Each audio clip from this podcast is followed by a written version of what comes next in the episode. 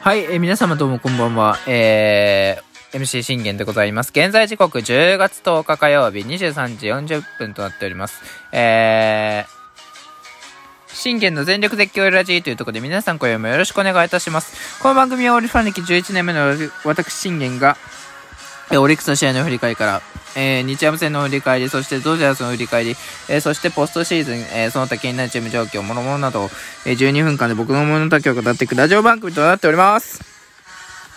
えー、これで本日、ちょっと待ってね。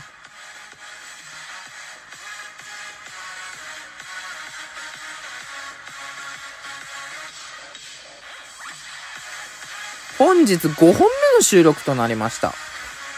そして、えーこれが終わったら6本目です。はい。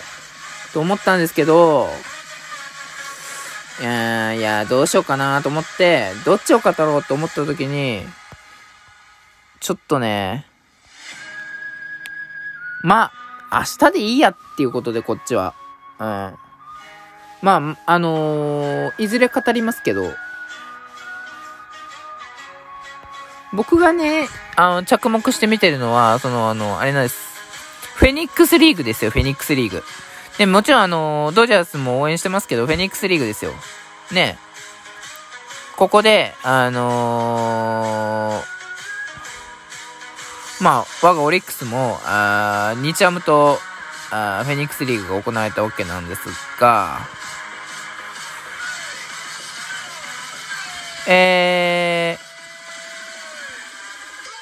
まあ、結果で申し上げますと、1対0で勝利というところでございました。おめでとう。ただね、素晴らしい。本当にあの、6安打放てたってことは大きいですけど、金村翔馬からね、金村くんから全然あのー点が取れませんでしたね。うん。ただ、うちの佐藤和馬も頑張りました。本当に素晴らしいと思います。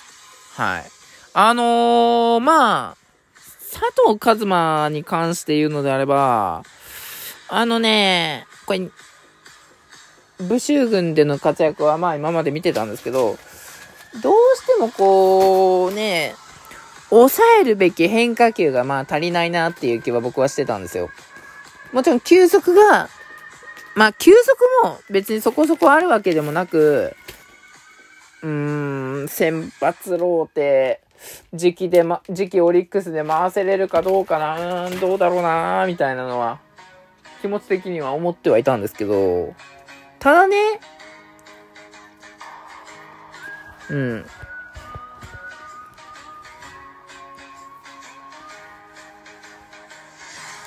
なんて言うんでしょうね。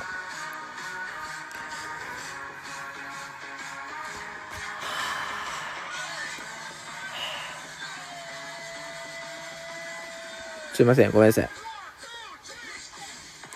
あのー、まあ、別にストレートとかも速いわけでもなく、球速もね、そこまであれでもなく、コントロールが、まあ、っていうところだったんです。で、ちなみにまだうちの佐藤和馬くんって、22なんですよ。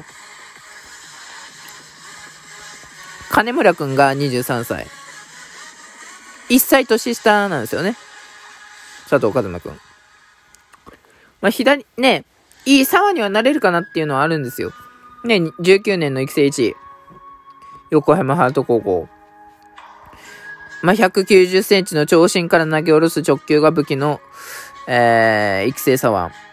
えー、さっきは2軍で主に先発として19試合に登板。7月31日に公式戦初勝利を挙げるも、最終的には防御率5.96と安定感を欠いた。今季は制球力を磨き、試合化契約をつかみたいとあるんですよ。で、今シーズンの成績がね、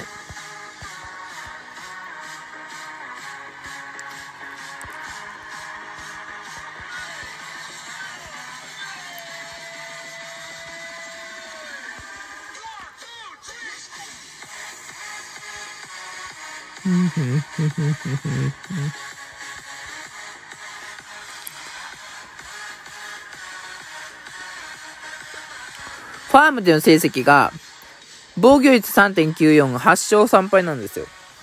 あと、2勝で2桁到達というところだったんですけれども、まああのー、良くなってきてはいると思います、本当に。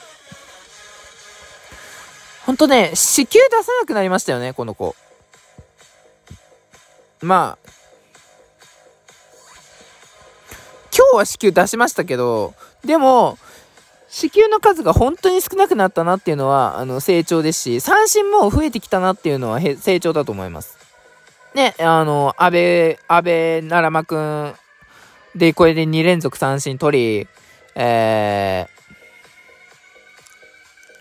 ー、細川にね、まっすぐ打たせてレフトフライで3本きっちり取る。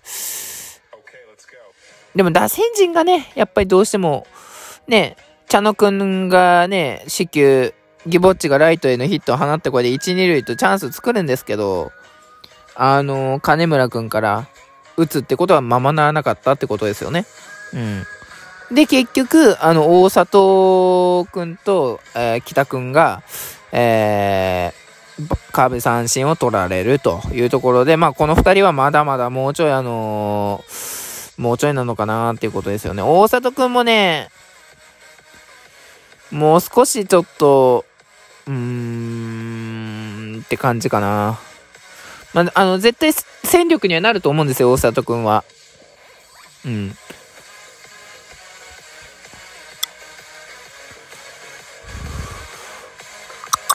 うん。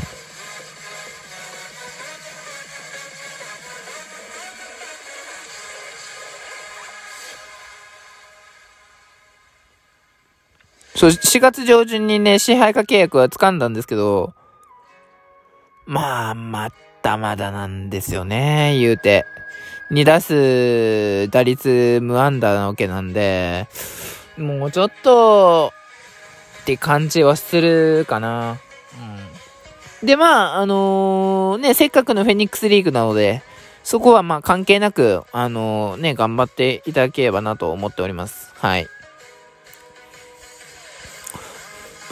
やっぱ茶野くんがね、あのー、定着してくれたらよかったんですけど、1番としてずっと。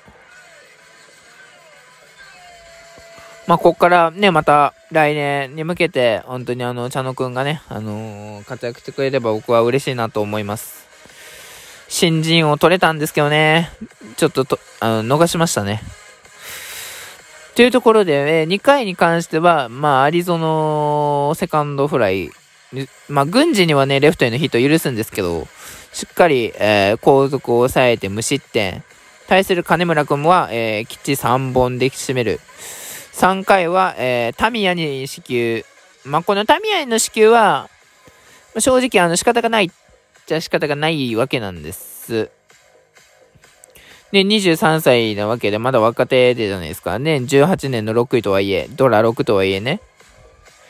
それでも、で、ソフバン戦でホームラン打ったりだの、あのー、ね、結局活躍は見せているわけなので、そこに関して言うのであれば、やはりもうあのー、もう、ね、打ちと、打ち取らなきゃいけないバッターなわけなんですよね。ということは、その打ち取らなきゃいけないバッターに対して指揮を出したっていうことに関しては、まだちょっと、勉強不足なところはあるのかなと、まあ僕は勝手に、まあ勝手ですけど、えー、思っております。はい。ここもね、あの、チャンスだったんですけどね、ツーアウトからゲボッチがライトにヒット。本当にゲボッチがね、あのー、このね、今シーズンよく、あのー、期待に応えてくれたなと思いまして。でね、今まで、あのー、出ても全然活躍しなかったゲボッチが、もうヒットを打てるようにもなり、打点も上げれるようになりというところで、本当に支配下登録されてもね、あの、結果を示して、ブシュー君でも結果を示してて、僕は本当に、ゲボッチの成長が本当著しくて、本当嬉しいですよ。うん。ね。まあ、ただね、本当佐藤一馬に関しても、あの、子宮は出さなくなっまあ、支給が少なくなったってことに関しては、僕はあの、褒めたたえたいなと思います。はい。まあ、結果的には、4回を無失点であ抑えたということで、まあ、4回被安打1、無失点、えー、1四球、えー、1、2、うん、そうですね。2奪三振無失点。まあ、良かったんじゃないですかね。うん。まあ、ここからどんどんアピールしていってね、あのー、試合化登録に向けて、えー、頑張ってほしいなと思います。まあ、あの、全然即戦力にはなると思うので、しっかりあのね、もう、左腕は僕らは早く欲しいですから。逆にね、ほんと即戦力で左腕ね、若手でね、あの一人欲しいので、一人、うん。っていうところでお願いいたします。ということでございます。えー、金村くんは、え、ここも、木田、木田くんがようやくね、スライダーをレフトヒット打ってヒット一塁にするんですけど、まあ、併殺ね、これ、併殺はね、あの、一軍でも多かったんですけど、今シーズンやっぱその併殺だったりとか、単、まあ、長打は打ってはい、打ってはいたんですけど、やっぱ、併殺がどうしても多いなっていうのは打線陣目立ったので、そこはね、来年に向けての改善なのかなっていうのは思います。さあ、5回は、えー、前優斗くんが登板しました。ね、我が三重県の司法です。はい、あの、稲部総、あ、じゃあ、えー、稲部ちゃんは津田学園出身のね、えー、まあ、ゆいとくん、えー、甲子園でも投げました。見事3本きっちり取りましたね。そして6回トミーも、あ結果を出して、7回は、えー、再起も、ま、結果を出したというところでございます。で、池田くんがよく頑張りましたというところでね、まあ結局金村くんは金村くんだったというところで、まあ来年も楽しみですね。ということで、ありがとうございました。